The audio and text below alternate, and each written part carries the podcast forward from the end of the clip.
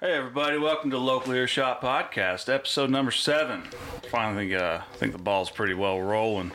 We're here with uh, Jonathan Grissom with More Bands Media, Wilson Powers with Awkward Sunset, and we got a guest today, Lenny Van Horn, Oklahoma City comic. And uh, like I said, I met you through a mutual friend uh, very briefly, and I've kind of just kind of kept following you through the Facebook thing and all that jazz. And uh, seems like you're you're really been pretty uh, busy even through the pandemic. How's that worked out for you? Uh, pretty good, pretty good. Catch a little flack from uh, some of the other comedians that didn't think I should be doing work during the pandemic. Um, With the mask thing, or it's just weird. There was a lot of people like, I can't believe some of these comedians going to the clubs already. They're reopening, and and they're like, well, I refuse to do comedy right now. And I said, well, that's good. Nobody's asking you to. So right? yeah. it's easy to say you refuse to do comedy when no one's booking you. you Yeah, know? right. Well, and, and me and my wife, we- you know, we're guilty. We went out of our way to see uh, Alex Elkin up at the Looney Bin, and we, we went out of our way to see comedy in 2020. And God damn it, I'm not going to be blamed for it. Yeah, well, every time I'd walk into the clubs, and even now, but right when they reopen, the the, the bleach would burn your eyes. So I wasn't really worried about anything living in there. you know? Oh, that's a good point. You know, uh, something that I actually would like to see is something that we were talking about earlier today. Like, when you think of, um, off the top of your head, how many, like, comedians are musicians as well, or how they incorporate it into their stand up. Like, uh, Rodney Carrington is the first one that I think of off the top of my head. Uh, Dwight Yoakam, he's not so much comedy, he's just, like, very personable kind of guy. Um, but he plays guitar, he does country music, even though he's from New York. And there's, um, like, I don't know who else. Uh, I, I work with them all the time. Um, some of the names you've probably not heard of, but a guy named um, Michael Mack. I've heard that. does this thing with uh, it's like these homemade puppets and stuff. It sounds bad, but it's actually a lot of fun. And um, uh, Showtime, David Scott. Um, and there's there's I could go on and on. The thing I will say about those guys is they worked really hard to put that in their act. They didn't just come out the door you know, at an open mic or whatever with their guitars. They they started out with jokes, and then once they worked their way up to a headliner, they incorporated that. And I think that's the the mistake I've seen two or three uh, newbies make, where they they come out with their guitar and do that thing, and they think they're just gonna in six months headline with their musical comedy act. That's just not. I don't. You're not going to headline in six months in any any. Yeah, yeah. I mean, definitely not. But they they expect it to take off a lot faster for some reason. Well, how does how would that? That's got to be a whole different creative process. I mean, one thing I've never stepped up and done comedy. I, I admire I, uh, it because the difference between a musician is the loudness, whereas a, a, com- a comic can utilize the silence. Yeah. and I, I've actually learned a, a little bit about that and incorporated into how I compose. But how that has to be a different animal altogether. Well, the cool thing with me is I started out as a musician. Oh, that's cool, what I wanted cool. to do at one time, and that's a that's a long story. Drugs, jail, nudge from a judge. Oh, man, I'm all about all, it. all that. So later later in life, I I found out that uh, that things had changed, and I wanted to do comedy, and uh, there's pros and cons to both. If you're playing music and you're talking about being loud and people aren't paying attention to you, you can kind of just play through it. Um, if you're doing jokes and they're not paying attention to you, you're going you're going to feel it no matter what. It's hard to to work around that. Loudest quiet ever. Yeah. man. Because it's more personal. Yeah. You're, you're actually talking to them. Like, And that sort of thing usually doesn't happen at a professional show. If you're at a club or a professional venue, and, and especially a place where they've paid, you know, X amount of dollars to get in, they're going to really like, you know, watch you because they want to get their money's worth. But, you know, when you're starting out and you're doing some of these open mics at these bars and stuff, it can be rough. It's it's more or less you're just practicing how you sound into a mic sometimes Yeah. because they're there like we're watching the fucking game. We don't want to hear about your grandma's vagina and your fucking shit Well, like you're that. pacing as well. Like you're practicing pacing, not Yeah. just the way you sound in the room, but like there's a lot more to it than I give it credit Th- for. those rooms though too can also make you better at crowd work. Because if you really want them to pay attention you have to do things. And you get you get spoiled a lot of times when you're booked at like the looney bin or bricktown or the grove or, or hyenas or one of those uh, because people come there to see you and they come there to laugh. Um, so they're primed they're ready and there's rules.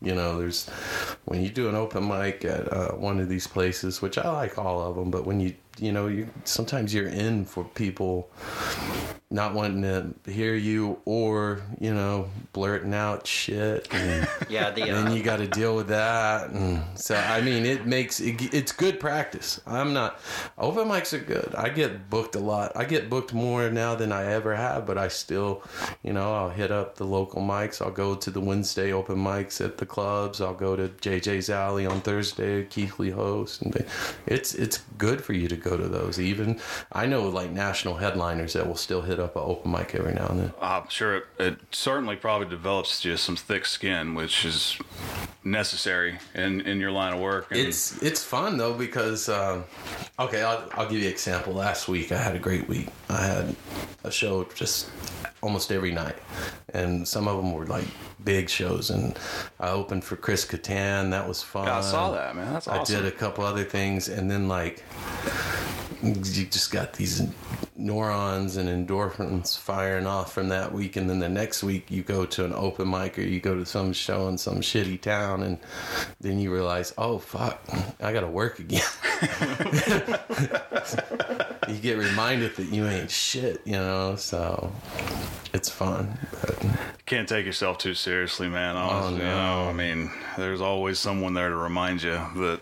Oh, you have, but you have those great weeks at these shows like that where people are there to, to laugh, and uh, then the next week you're out in Nowata, Oklahoma, or somewhere. Like, what the fuck, man? you Two ever, and a uh, hours of You ever did flat. the um the, the Paramount Yeah, like that? So yeah, like I went there, um, their little Monday night open mic and everything. But they have uh they have they they sometimes hackle each other, like like the the comics whack each Oh, other. yeah. But then but then there's a guy that always goes there every Monday, and he just has like one of these laughs that like come through, and it's just was it?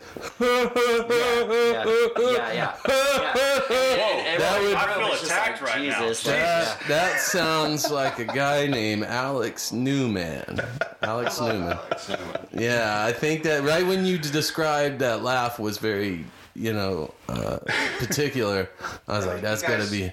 You guys saw my stand up when I recorded that video. He was the one that brought me on on stage. Oh yeah. Yeah. Yeah, so that's Nice. probably him. I'd, I'd bet a couple tacos. Whoa, we're getting deep, man. Two, two full tacos. Fuck it, five. Oh my god, the Fucking gauntlet. seven layer Just threw down the fucking gauntlet up in here, man. After this is over, I'll look them up on my Facebook and I'll show you the face. and uh, I'll tell you, I don't need my tacos now. It can be later on. It can be, hell, even a month from now. Dude, he's Just- dealing this like it's the mob, man. He's like he wants points on this shit, you know? Truck tacos are fine, by the way. As a matter of fact, I, I prefer those. You don't have to get anything fancy. Dollar, dollar twenty-five a piece. I'm good. No, you get taco. midnight Del Taco ingredients that are left over and given to the drunk people. Come through later. So okay, so you, you said you, you initially wanted to be a musician, and that's certainly something I can relate to. But like, what was that like aha moment? Like, oh fuck, I'm a comedian. Like, okay, I get this. Okay. Well, let's go back. Let's go. Let's go back to the 1980s when I was a kid. Um, Now, when I was a kid, my mother, she was really good about always, um, I guess she saw something creative in me. She always had me involved in church plays and different things and, and encouraged me in art class and all that. But uh, I started playing music in, in church. And um, uh, when um, when the 90s hit, the whole alternative thing was hitting big, and I kind of fell into that. And I started a band as a teenager with some friends, and you play. I played guitar and uh, lead singer. Didn't always play guitar. Sometimes a little rhythm in there. Don't uh, don't. I'm not gonna get it twisted. I didn't do any major leads. It was just simple rhythms, you know, things like that. Um, so there was that, and I kept playing in bands off and on through my 20s, and usually a gig every weekend, just like bar gigs, parties, and nothing really ever that big. Uh, but uh, in my head, because we were partying all the time, doing drugs, I thought, oh, this is, I'm living the lifestyle. Yeah, I fell into the You same so- same gig. Yeah. Um, somewhere around my late twenties, I I'd gotten into some trouble and got a nudge from the judge and had to do all this outpatient rehab and all kinds of crud. Well, anyways, I was bored after a while and I, I couldn't associate with the people I associated with Right. before because uh, we just. So I remember uh, being in high school and college doing improv theater and stuff, and I was like, yeah, I like stand up. I liked. Uh, Robin Williams a lot growing up, so I just I just hit an open mic at Looney Bin one night, and then that was seven years ago, and it I haven't stopped since then. Oh, cool, man. I mean, Robin Williams to me always struck me as more like uh, like a one man show format. Like, I mean, it was stand up, but it was also theater. Uh, He was a whole different animal. Yeah, Very I expressive. yeah. I liked him as a kid because I uh, I had uh, ADD. I mean, I wasn't diagnosed, but I can tell you I fucking had it. um, they didn't diagnose it back then. They didn't know a lot Oh, about it. Oh, you were just a brat. But I had to go. Yeah, I had to go to. I had to go to the counselor all the time. Like, why do you daydream? Why can't you pay attention? I'm like, you're the professional. you tell me, oh, look at that puppy outside. You know, just get distracted. And um, but I saw him on Mork and Mindy, and uh, he was acting in a way that. Uh, I would get in trouble for. So in my head as a kid, I was like, so when you get older, you can do this somehow, and it's okay. Make money? So Wow. and plus, I just liked. Um, yeah, he's not traditional. He's not like set up, joke, punchline, whatever. He's you know he's he's a lot of times just running away with the characters. Yeah, know? yeah. And my style's kind of like that. I I do have jokes, but there's there's stories and they're up. I try to present them in a way where I get laughs every 20 to 40 seconds. So, but it's when I'm at my best, it's uh, it's a very high energy, a lot of different uh, things I do with my voice, my face, my body. I'm all over the stage. I'm not just back behind the.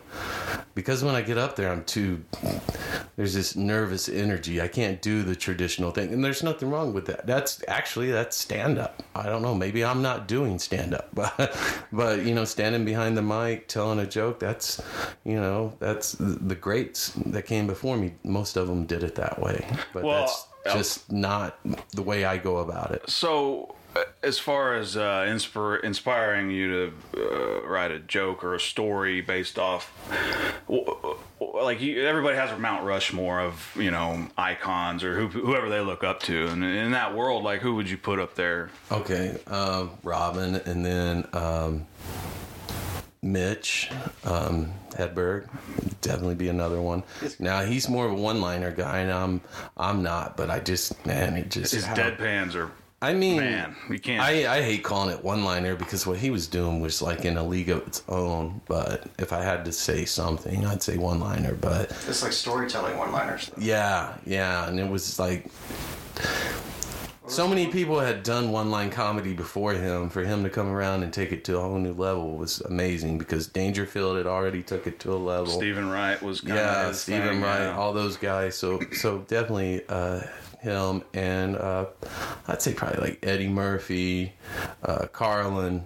Um, and even even Lenny Bruce, you know, my namesake, which it's not my namesake. But, Hey, hell of a one to claim, I guess. You know, uh, man, I, I love all those guys, and and I would I'd probably Ron White was probably the first comic I ever saw that I was like, oh, aha, like that aha moment. And I actually saw him opening for George Jones as the comedic opener, and it, it- I was just blown away. I'm like, I, and I was a little kid, and and and now he's you know Ron White's a legend, but uh, at the time he was still playing the gigs, you know. I heard he fucks with you if you feature for him. I had a buddy who featured for him, and he walked in the green room, and he's in there drinking his whiskey or whatever. He's like, "Who the fuck are you?" it's like, "I'm your feature." He goes, oh, "All right, uh, you go get me a sandwich." I was like, "Fuck." Yeah, Fucking brutal, man. no, just just fucking with him. Well, as far as like uh, when you draw inspiration from those guys and incorporate it into your own creative process, do you? I've seen comics do a lot of different things, and I- most of them fall into three categories. You got guys that tell stories about their real life. You got guys that do the the setup punchline type gig, and then you got guys that are able to incorporate. And one of my favorite current comedians is Tom Segura because he's able to take a little bit of reality and a little bit of a traditional classic joke and somehow end up with this monster and and I don't see a lot of guys doing that. I'm kind of curious how how that drives your creative process. That's uh, that's kind of what I do. Not to liken myself to Mr. Segura, but um, it it's based in stories, and it's all I only write from what I know. I don't, and sometimes stuff pops up in my head when I'm up there, and then, it's stuff from what I know. And I'm really bad about taking chances like that because my ADHD probably does that. You know, something just keeps. Oh, I was like, I gotta say it. And, but a lot of times it's stories, uh, things that really have happened to me uh, in my life. But uh, I do incorporate a little one-liner into it here and there. So I'd say it's it's 70 to 90% story and then the rest one liner and even in those stories i keep my stories are from a real place but they're basically my stories the way i, I do them on stage is just a, a series of one liners and tags until i get to that, that big punchline at the end so i don't like to keep the audience waiting because i know they're there to laugh and a comedy audience is not patient nor should they be Yeah. you know but You're right. uh, I tell these guys that, that want to go about that style that you've got to get to it, man. And if you can't get to it right away, get to something else in the meantime. That's like they say, well, there was Bill Hicks and then there's everybody else because he's about the only guy I've ever seen up to the even up to this point that can keep hitting going back and hitting it and hitting it and, and making it work where the audience doesn't get tired of it you know it's it's that that's a talent kind of all in itself Yeah, and that's the other thing too. I'll I'll as often as I can I'll call back. Um, because those really get people too. Yeah, You- if you have a solid joke, and then you can call it back, you, you help. My friend Dusty Slay, actually, I'm wearing a shirt. He's he's like the king of that. I, I'll watch him do an hour set, and I swear he does 20 callbacks. I'm like, how can you remember to do that? know, I I probably do five, six. Yeah, unless uh, to me, even being on stage holding a guitar, which I'm comfortable with, it's there's you know there's so much going on at that point that to be able to remember to to do that is it's a lot to keep up with. I couldn't imagine, man, especially if you're delivering a 45 minutes or an hour of material. I mean, that's just Everybody's got their trick. My trick is my 45 minute to an hour set, which I rarely get to do because I don't headline a lot. Um, I normally do a 30 minute set, which is the same set, just kind of squished down. It's chronological most of the time. I'll Okay. start out with speaking about who I am, where I grew up, my childhood, and then it all leads up to the present. So it's kind of, you know, it's kind of generic, but it's easy for me to remember. I mean, That's clever. But yeah, you know, being all over the place, I don't know if I could do that. There's, I mean, it it looks like funny chaos, but it's there's some method. some kind of structure to it. I mean, Yeah. that's that's the nature of just telling a story, anyways. You know, it's like when a little kid tells you a story. They're all it's just bam, bam, bam, bam. Like, okay, I probably look like that. and I see that different with like the difference between like musicians and comedies because like you know if you're if you're starting a band and you've got like a set of songs that you're trying to learn the songs don't change but like I know some comics who like write material new every single week and maybe not practice it every single week but to get up there in front of God and everybody and telling one consistent story from beginning to the end like your life story it's just got to be daunting you know? Yeah, and you get bored with it sometimes. And what I do is like I try to write new stuff every week. And when I'm just, you know, like just oh man, I can't come up with anything new right now. I will revisit what I'm doing and I'll I'll do something to it. Do you keep bits? Okay, I tried that. It fell flat, but we'll keep that one in the recycling bin and, and get a little more life behind it. Maybe I'm I'm pretty stubborn. They say you should like w- after once or twice, three times, you shouldn't try it again. But I'll I'll try it six or seven, and then I'll finally say, oh, okay, well, that's not gonna work. That's it's too gross or something. So, but I I don't. Also, too, I I don't discard it. I don't count. Um, like if I'm at one of those bar open mics or something and it doesn't do well, I don't even count that as a. I wait until I get to try it in front of a, a, a real audience that's paying attention. Yeah. And then if it doesn't do well, then I'm like, oh, okay. you got any like venues that you like okay this one's new i'll try it here where people won't be putting me on the internet for it versus um, you know like this is a little more professional more of a comedy crowd If I'm doing open eight times out of ten, I try to do almost all brand new stuff. I might have a, a an opener that I know works just to get them going and paying attention to me, and a closer just to end well. But all that stuff in the middle usually is going to be new or something old that I've reworked, or sometimes spontaneous things happen. You know. Uh, there are certain venues I go to with certain expectations. I don't mind saying it. Some of them are, are no longer doing anything, but if I, if I would ever go to the Don Quixote's open mic, I had no expectations there. Um, JJ's is hit and miss. You might one night there might be a, a party up there, like a birthday or a bachelor party or something, and you might get a real reaction. And then the next night, you know, it might be a Thunder game or something, and then they don't care. You know, the, usually the usually the Wednesday nights at both of our major clubs are like when you're gonna really get a good gauge of what you're doing. But I I look at it like this too, and I've always told newer comics this like they they go to an open mic and they don't do well like a bomb man a bomb. I go it's an open mic. You really can't bomb. You're either going to go up there and do something or you're not. It's not to be taken too serious. It's it's practice. Practice, It, it would be like, you know, Kobe Bryant like, man, I missed, you know, more shots than usual at practice. I really screwed up. Go, well, it's not the game. Yeah You know, it's not the big game. and you got to look at how you miss why did you miss those shots you know? Yeah. and Exactly. It's it's open mics are nothing to beat yourself up over. I, I, I did it when I first started, and then I thought about. it. I go, this is stupid. to add to that, like I think a lot of people think about their feedback and their mind, and it's usually because a lot of comics are already at the open mics. The only ones that I've done are when other Yeah. comedians are there, and it's just them. That's the other Yeah. thing. Yeah. Yeah, and getting other comedians to laugh, I think, is a goal. I think it's a good goal to have. But what you're really going for is performing for the people who aren't comedians, who are there mm-hmm. just to like try and enjoy a laugh. So I think the reaction that you get from a room that's strictly comedians is so much more different than when you're at like the the Bricktown Comedy Club, where all those people are there. Amen, brother. I'm, Amen. I'm, I, I disagree. From a musician standpoint, No, that's- I, that's I've, I've never played to the back of the house.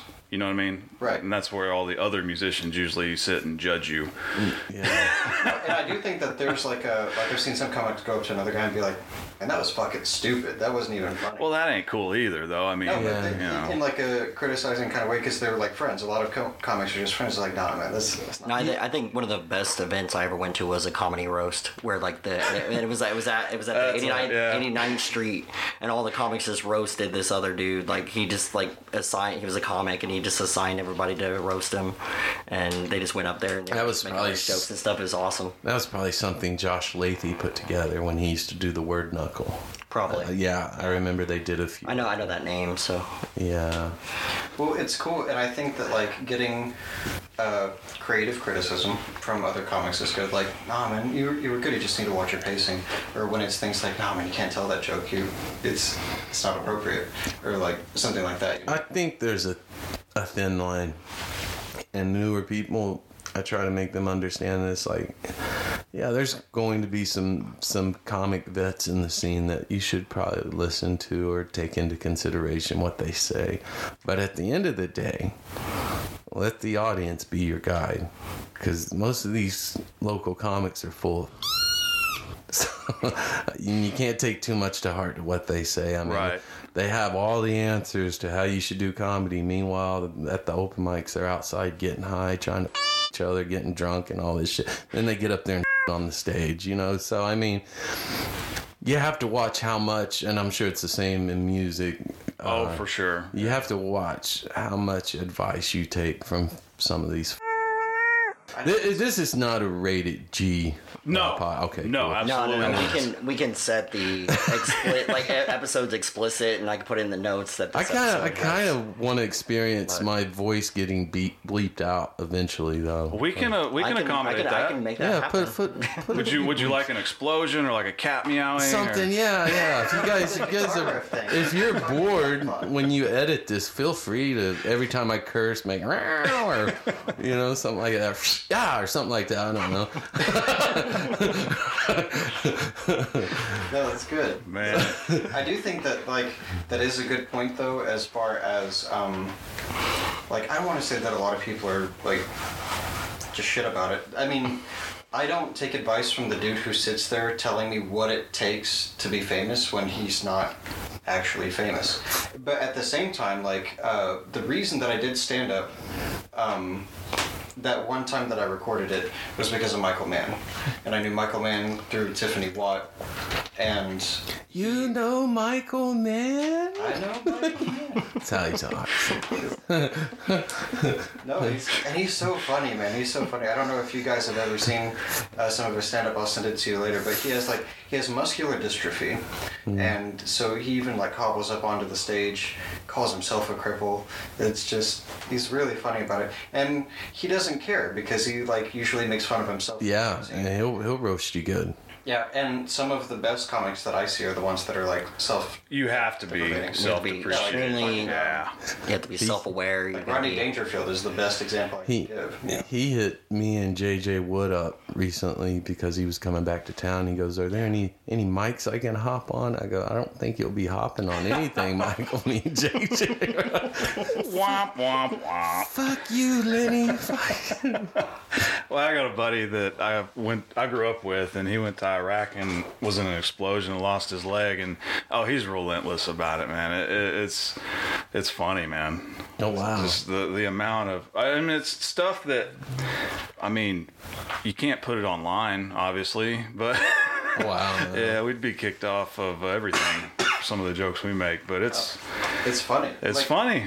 Part of it is like kind of making fun of yourself because you're there to like tell a little bit about you and your perspective on things in comedy and i think that that's a beautiful way to do it. I'm personally not that great at it so that's why i don't try it a lot i don't like talking about myself but that was something that michael mann pointed out and i sat and i wrote we were on the phone for like two hours he gave me like so many different pointers on all these different things and normally if it had been anybody else who was like a complete asshole maybe i wouldn't have listened but Yeah. he has had some success at his shows and i know that um, Yeah, we we, really well we did a little tour together up on the East Coast. You know, had a great Really? time. Yeah, we went to uh, we had a show at Dangerfields. Um, we were in we were yeah. He didn't tell you about. It. We were in Philly. It was like planes, trains, and automobiles. Because I'm a big guy. He's a little skinny guy with muscular dystrophy, and I had to like every time we cross the street. In New York to go to the next gig or whatever, he just had to wait on him, watch some other local homeless guy push him out of the way, local local handicap homeless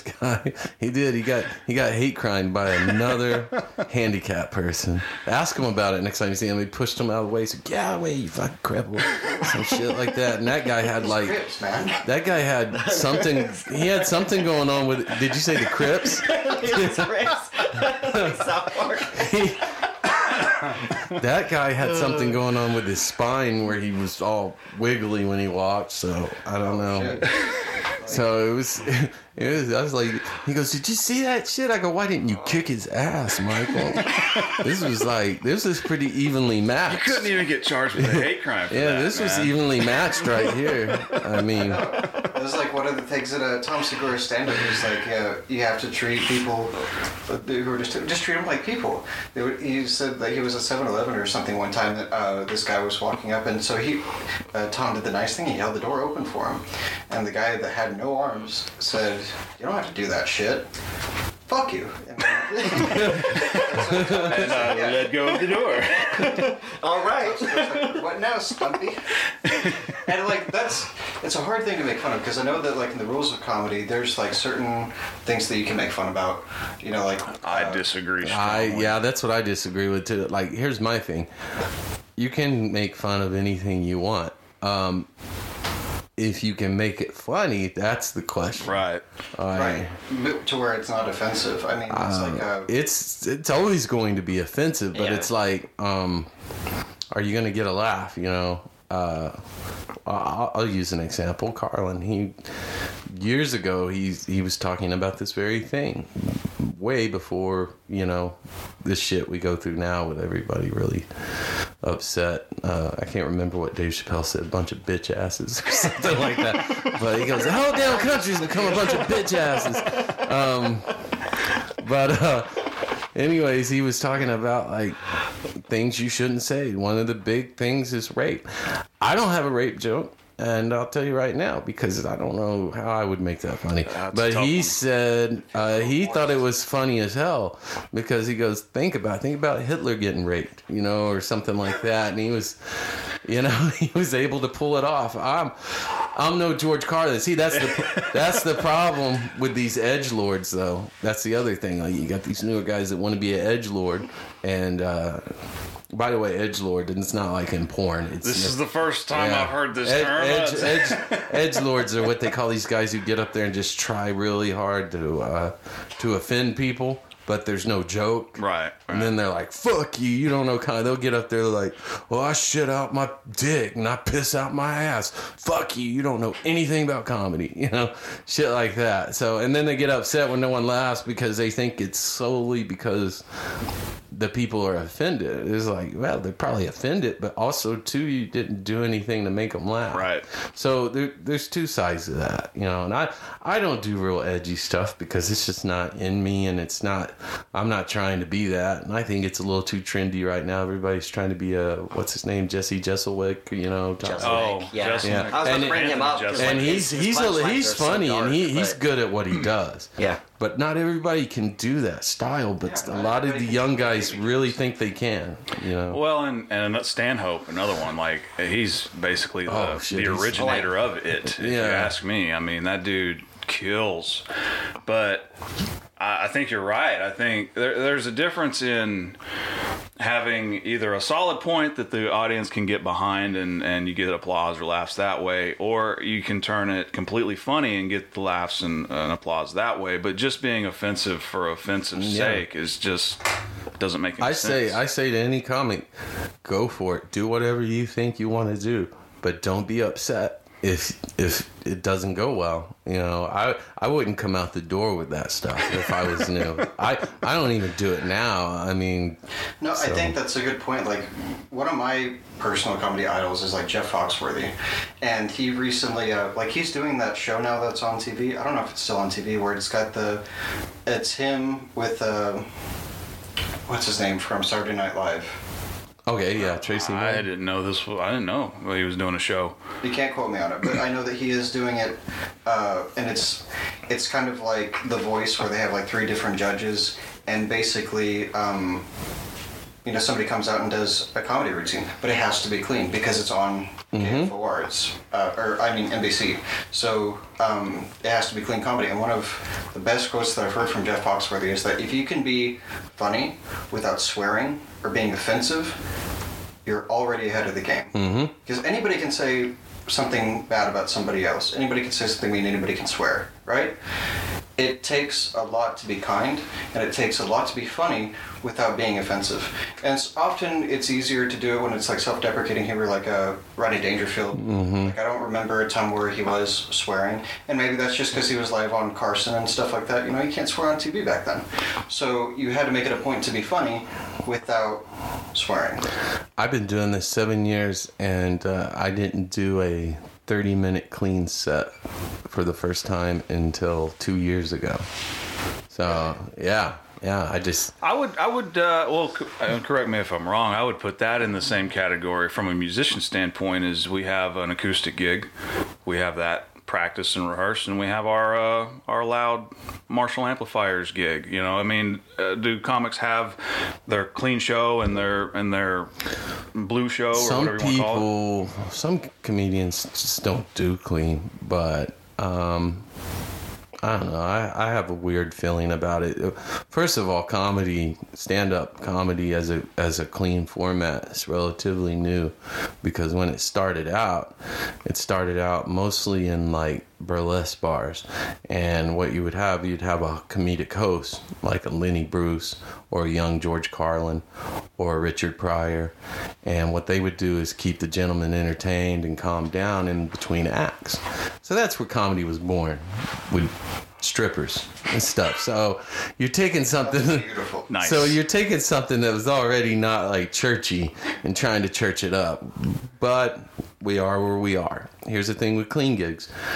A lot of times they pay really good.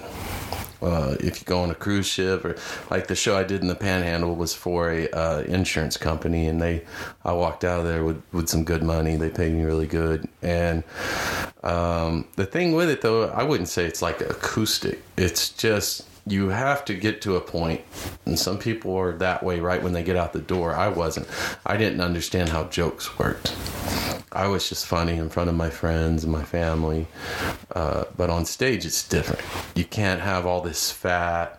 Uh, there's all kinds of different things that are involved. I mean, I, if you get a chance, read um, Mastering Stand Up by uh, Stephen Rosenfield, and uh, it, it covers everything. I, I I would be here for two hours.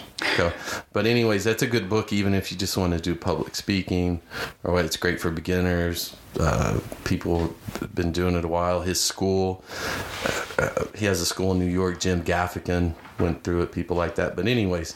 Um, it's a little different than I don't know that that analogy works because you really have to understand how jokes work, and once you understand how jokes work, you can write about anything. You don't have, like he said, you don't have to talk about your or someone's or uh, man, I can't wait to hear those sound effects. or uh, uh, you don't have to, you know, say fuck motherfucker a thousand times or whatever. You just know how to write jokes. My first, honestly, my first clean gig, I didn't have 30 minutes of clean material. I had about 15, but I ended up coming up with another 10 to 15 there on the spot. Just forced it out of me. Just looking around the room and talking about myself and stuff. And then I realized, I go, well, yeah, it can be done. I honestly though, I prefer when I get booked at like the comedy clubs. Even though I'm not super dirty, I'm not. Some of my my jokes are about drugs and things like that. Just I feel a little more authentic.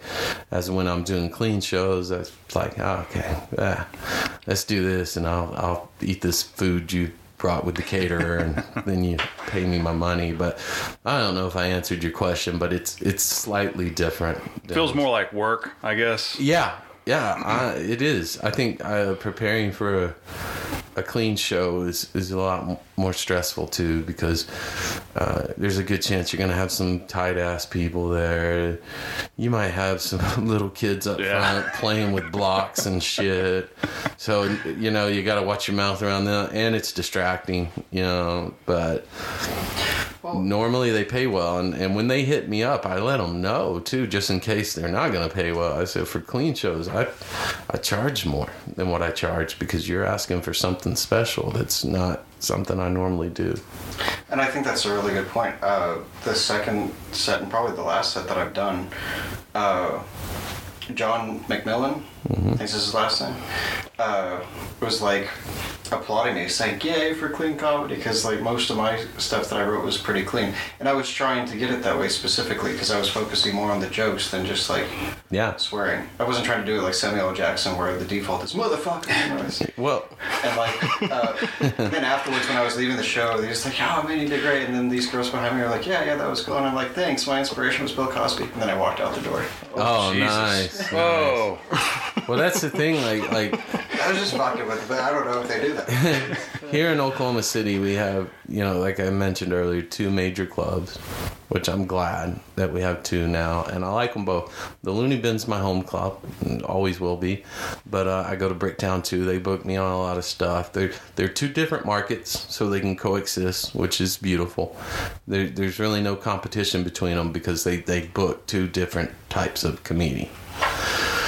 But what I liked about coming up at the Looney Bin, uh, at Bricktown, they let you say anything at the open mic, which it sounds cool on the surface. You know, like we we want to give you your freedom. You know, uh, but in comedy, some of these fuckers don't need freedom because they need to. They need jokes. Yeah. You know, so at the Looney Bin, they if you do their open mic there, they they have certain rules. They keep the they keep it what they call Club PG thirteen. They're not going to tell you that you can't say certain like you your material. They're not going to tell you what it can be, but they are going to tell you no motherfuckers, no you know fuck fuck. And I'm glad they do that because sometimes I go to other open mics and uh, a guy gets up there and it's just fuck fuck Yeah. motherfucker motherfucker. You should have seen what came out of my dick. Blah blah blah. You know, and it's like it's quiet, no laughs, and I've learned too the like the word fuck can really start to ring in your head after a while and it's like you no longer are there with them comedy wise and and I've seen some people at both mics pull some stunts. I seen a guy go up one night. We called him Hard Hat. He brought a hard hat up there. I can't remember what his jokes were because they weren't jokes. And then like the last 30 seconds, he put that hard hat up on the stool and just started dry humping the hell out of it. And and the security guard Mike had to go up there and pull him off stage. But he was having protected sex. I mean, Yeah. And then there was another guy that just spent a minute talking about green stuff coming out of his dick, and like everybody was put off. Every, people were pushing their nachos aside. so, so that's why I See. like.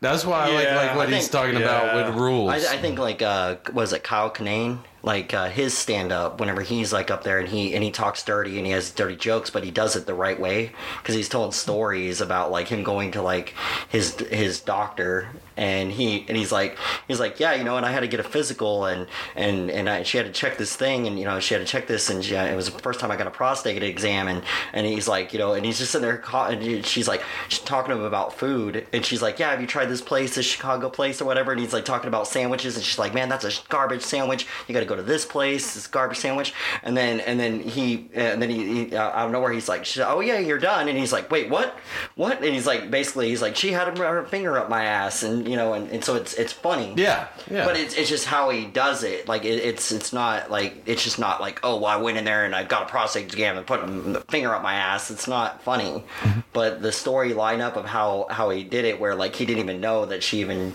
did it to him No, and, like, because he was that good, you know. Yeah, dudes like Rodney Carrington and Ron White both. I mean, uh, despite their southern accents, they're even though Ron White's one of his shows is a little unprofessional. I think that's what it's called. He still does it in a really professional way. Like he does say swear words, but he incorporates them so well into the story. He's Yeah. not swearing just to swear. You got to connect with. I mean, at the end of the day, we're all human, and like like you're saying, is just saying motherfucker over and over again is isn't going to connect with people. But if if you use that word sparingly, when you do use it, it has impact. You know. Yeah, yeah, I, yeah. Uh, Eddie Murphy, in one of his specials, talked about Bill Cosby.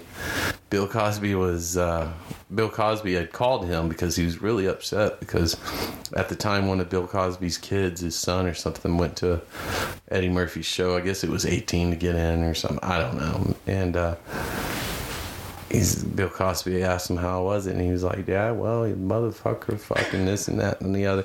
And he called Eddie Murphy up. He's like, "What the hell? You don't need to do all that. That's not what comedy is." And and uh, so he ended up calling Richard Pryor, and Richard Pryor said, uh, "Well, uh, did it make him laugh? You know?" And he's like, Yeah. "Tell that motherfucker go eat another fucking pudding pop and leave you the fuck alone," or some shit like that. So. So that's the other end of it. Like, like, yeah, I'm. I don't like being told what I can say, but at the same time, I like to think I know how to say it at this point. know? Yeah. I think early on I needed that when I first started. I needed that to kind of keep me in line. I didn't like it back then, and some of these new guys they don't like it either. But I, I, I came to appreciate it real soon after I, I experienced real quick at open mics why some places have that in place. They they let a homeless person in one one night. And it was just a schizophrenic tirade, just cursing and talking about a telephone in his head and all this shit. Motherfucker, motherfucker, motherfucker. I'll put you on hold. Fuck. Like conspiracy theorist. yeah. He understands. Get the foil. Get the foil. Tin full of hats. I got conspiracy theorists that live across the I'm street. making the frogs gay. Yeah, I have conspiracy theorists that live across the street from me, but I don't call them that. I call them tweakers. I had those in my old neighborhood. Yeah. Boy, that I- foil goes that foil goes tell a you, long way you on wanna- windows, man. You want to fuck with them? You tell them some shit, you know. Uh, and I that's, deliver to those people. That's what I do to get them to leave me alone. I'll just out crazy them. I'll just say some shit so wicked to them they'll be like, "Fuck, I'm going inside." Not talking to him anymore. He's got my brain rattling everywhere. I'll say some shit like, You gotta uh, be careful with that, otherwise they'll start believing him." Yeah. No, no, I tell them, I tell them that they know what they're. I'll just say some shit like, like, Lenny, how's it going? You know, whatever. I'll be like, I'll be like, hey, man. Yeah, they know what you're up to. All right, I gotta go to the store. oh, everybody knows. my uh, my buddy one time like uh, they were in um what was it like when, when I was stationed in Europe they were they were out there in, in like one of the little third world countries and this dude just walks up to him and he's just like he's like the KGB's watching you and then he just walks away and they're like what the fuck is this you know so Paranoia, man. Sometimes they'll they'll be talking to me and I'll be like, wait, I gotta get this. Hang on. You should have just this one all day. I just was like, okay, not today. Jesus. So what was that, man? I was just telling my friend all about it. man. Leave those tweakers spinning their wheels, man. I don't know, man. It sounded like Ukrainian Russia. I don't know what he's done. man. I said, you don't have to worry, man. They're not gonna hurt you. They're inside your walls. Okay, TV watches you in that house. Okay, before I get too scared, let's like move on to another. No, like uh, one of the reasons that I mentioned before about like the like the musicians and comedy and stuff like that. Like when I think of somebody who's when I think of a super talented comic, I think of somebody like Steve Martin. Steve Martin did magic before he did stand up, so he already understands like how you know a joke works. A joke works, and like uh, you're performing and then there's a surprise at the end. It's misdirection. It's just like you don't know where it's mm-hmm. like when so, like my favorite thing to do, even to this day, is just lean into people's conversations at the right time and say, "That's what she said," and then I just walk away, like at Walmart or whatever. I don't care who these fucking people are. I just like somebody told me that that was a really good listening trick, and I'm like, "No, man, you just got that from The Office." From the bro, that's not a, It's not that deep, bro. It's not that deep it's like no, but if you just listen into people's conversations and you listen to your own conversations and just like try to find those opportunities to where you can just say that, you know, it helps you pay attention to the conversation more. And at first, I thought it was full of shit, but I've been doing it ever since, and it's always like fun, just to, you know. And Do you, do you want us to edit out that you go around listening to other people's conversations in Walmart and shit? I mean, no, I want them to be. you know, You just have to be ready. instead of doing that, like doing what she said or whatever, I think in my experience, sometimes it's fun. I know I keep talking about tweakers and homeless people, but I just bump into them a lot where I live. Um, but I had a homeless person hit me up for change the other day. And I, not too far from us, there was a, a surveyor. Like, uh, you know, they had the thing out. They were going to do some construction or something. I said, man, most of the time, like when you're in New York or LA, if a homeless person asks you for money, they're playing a guitar, they're doing something. This guy wasn't doing shit. So I said, I will give you 10 bucks. He goes, really? I go, but you got to do something. And he's like, oh, I ain't doing nothing weird. I'm like, nah, it's not weird. I said, I need you to go over there to that guy's survey thing and just say, what the fuck are you doing?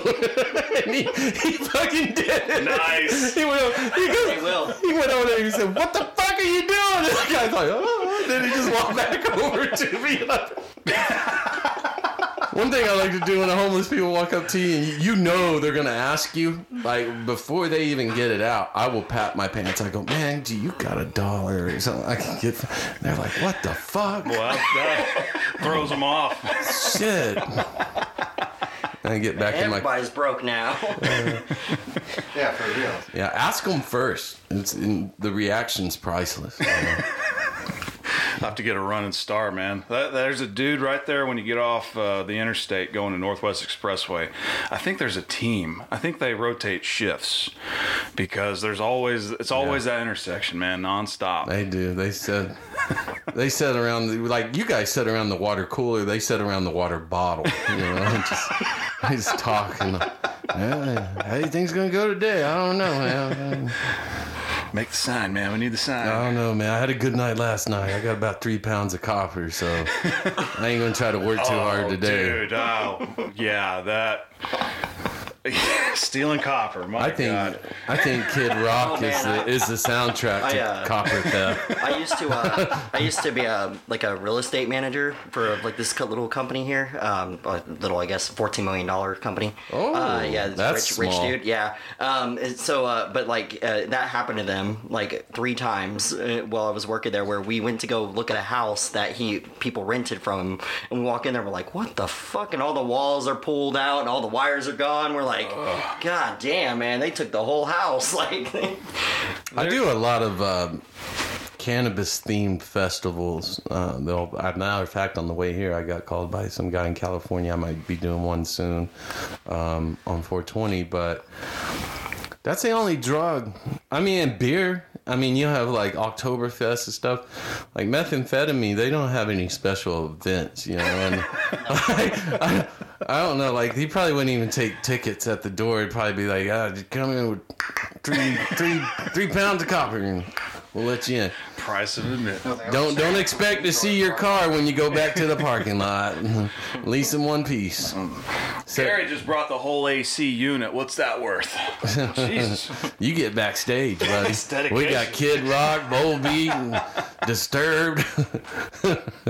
Soundtrack to copper theft. That's fucking funny, man.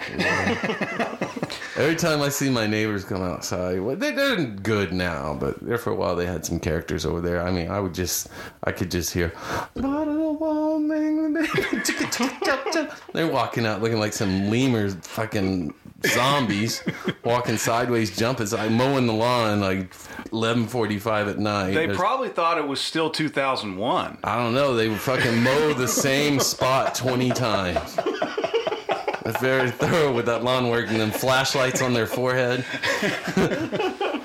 oh, man. I got so used to it, I didn't even think nothing of it. And I had a girl over one night and we're sitting on the couch and Netflix and all that shit. And uh, all of a sudden, 1045. She's like, what the fuck is that? I go, it's just my neighbors are mowing the grass. This is what they do. They're very thorough. Then, then this night they decide they're going to cut on the trees too. Chainsaw and Oh, stuff. no. I was like, we got to get these trees done before we hawk this fucking chainsaw. You know?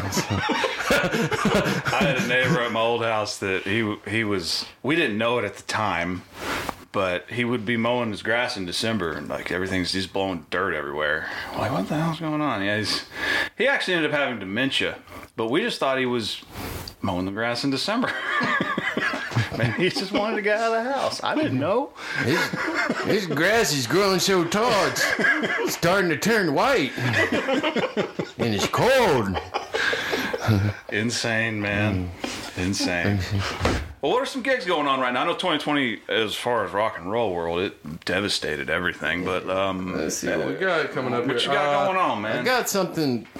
I can't totally announce it because the guy told me I couldn't. But I just talked to him on the phone. But look on my social media. I might have something kind of cool and big coming up on 420 with a. Uh, uh, like a cannabis festival of sorts, which nowadays there's like 10 of them going on here on 420. Yeah, uh, yeah. Back in the day, there was only like a handful. I know there's one over at Crossroads, and I'm I- like, ooh, I don't know if I want to go to any party over be- there. I will be in Tulsa. I will be yeah, I'll be in Tulsa Monday. Uh, I think uh, it's called the Bar 82 Comedy Show or something. I can't. Then I'm in Missouri on the 16th. I forget where I'm at out there. I got a show in Chickasha the 17th, and. Uh, this is a little ways out, but I'm, I'm going to mention it because he's po- very popular on social media and it'll probably sell out. We'll probably do two or three shows. Uh, I'm opening for a guy named Dustin Sims. I know. Yeah, Yeah, the 20, yeah. the 28th and Ardmore at Gushers, and we'll they'll probably have him in Oklahoma City somewhere soon too. But uh, everywhere he's been going, they keep it having to add shows. In this venue, I think uh, Gushers. I don't know if you've ever Never been there. Okay, I've they, heard of they it. do yeah. a lot of music there, but um, I'd say you can get about 100, 150 people in there. Uh, he'll probably have to. I wouldn't be surprised if he doesn't add another show, maybe two. Is that is that something like the COVID has forced some acts to do? Is do multiple shows in one place just to kind of I of think recoup that's money? part of it because the seating, uh, some places aren't totally following guidelines. Um, You don't say. but No um, way. But if they're serving alcohol, people are just taking disinfectant. So yeah. But, hey, that's perfect. You know. Yeah, so yeah, I'll be I'll be doing that with him, and You uh, don't need to get too disinfected. I'm hoping. Um, I'm pretty sure Bricktown or um, the Looney Bin's gonna have me back here in about a month or two, and I got a lot of cool stuff out of state. I'm doing um, my first headlining gig at a professional club. I've done headlining gigs, you know, venues and stuff, but a full week at a or weekend at a place called uh, the Backdoor Comedy and Events. Um, it's in St. Louis, and a lot of you know known acts go through there, so it's it's legit, bona fide. awesome. And uh, I'll be in Washington D.C. Uh, I forget the guy I'm opening for, featuring at the Comedy Loft uh, here in a couple months too. So That's awesome. I'm glad to hear that you're getting gigs, man. Mm-hmm. Um, some of the musicians we talk to, it's it's become a do we go get jobs or do we dig in and man, you and just deal gotta with it? you gotta learn about jobs, brother. jobs and jobs. Can't wait to hear that. You gotta learn about.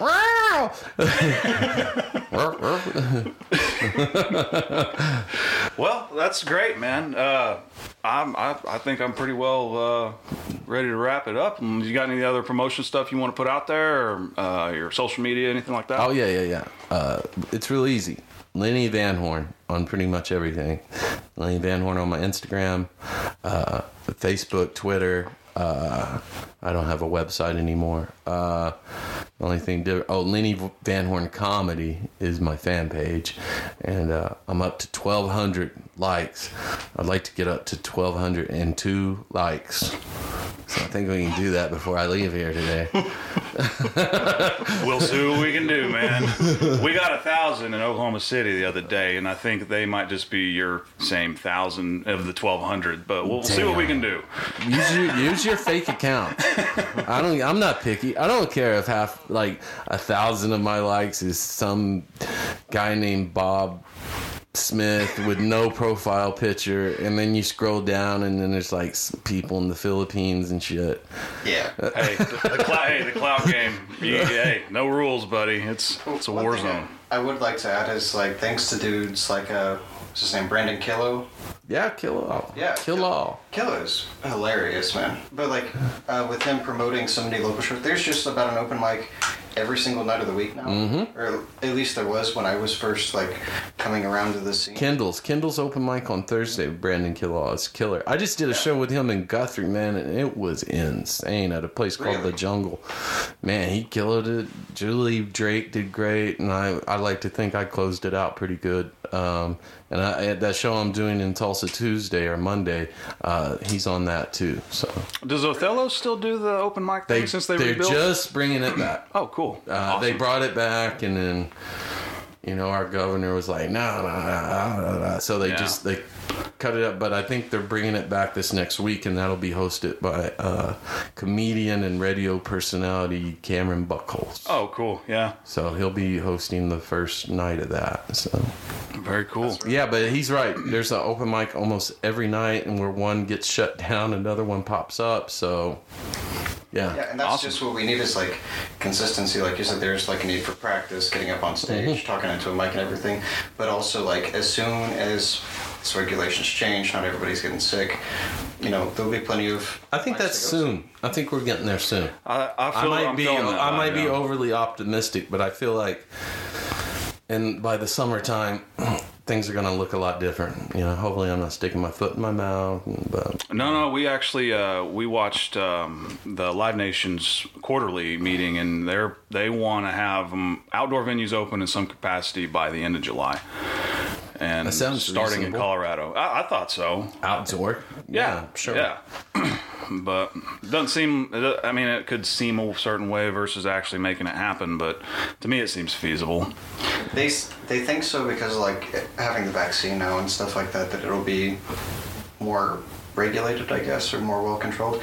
I have a hard time believing that because the last time I did go out to a live show was when I got sick. So it's I don't know, and it wasn't even that many people. So it's just hard to say. You need to drink more booze, man. More booze. more booze. Disinfectant, you know. Disinfectant. This, I don't Liquid Drano, you know, Uh, just cleans out your system the next day. I mean, I you know, I'm not a scientist, but I uh I just kind of play with science all the time, so that's my expert opinion. Just drink booze. Drink more booze. I Heard it from the expert himself, man. Yeah. Lenny Vanhorn. That's awesome, man. Thank you for coming in. Thank you guys. I'm Brad Biggs. I'm with 13th Step Tone Solutions. This is your local earshot. I'm uh, Jonathan Grissom, and the local Earshot podcast runs on the value for value system. That is time, talent, and treasure. Thank you for your time for listening. Um, as for talent, we are looking for artists of all types. Um, as today we've uh, talked to a comic. Um, usually we talk to bands. Um, we'll talk to DJs. We, we talk to people in industry, um, people that run bars, venues, all that kind of stuff. Uh, if you're inside the industries of anything in entertainment, we want to hear what you have to say. Um, and then uh, treasure. So like we definitely we've been putting a lot, lot of our own money into this, uh, and it would be nice to have some donations. Uh, but um, you know we know we know that time's hard for everybody. So Yeah, I'm Wilson McDonald with Awkward Sunset, and just like we really appreciate you guys listening in. You know, this is something pretty special. I know that so many people are doing podcasts these days, but we really appreciate you taking time out of your day to take a listen to what it is that we've got to say. And it is nice to have you know somebody else here on the show, just giving a different perspective. And it's always good to talk about our local live performances and what it is that we expect to see in these months to come. Awesome. Lenny Vanhorn. Thank I'm you. Lenny Vanhorn. and my arthritis is bothering me. That's why you kept hearing my knuckles pop through the whole show. Diabetes. No, I have been snap crackle pop over here. They're, they're probably going to hear that. Oh, yeah. These mics. I don't know. They hide a bunch of stuff. You never know. All right, cool. Well, all right, guys. We love y'all. We'll see y'all. Bye bye. Bye bye. Bye. Bye bye.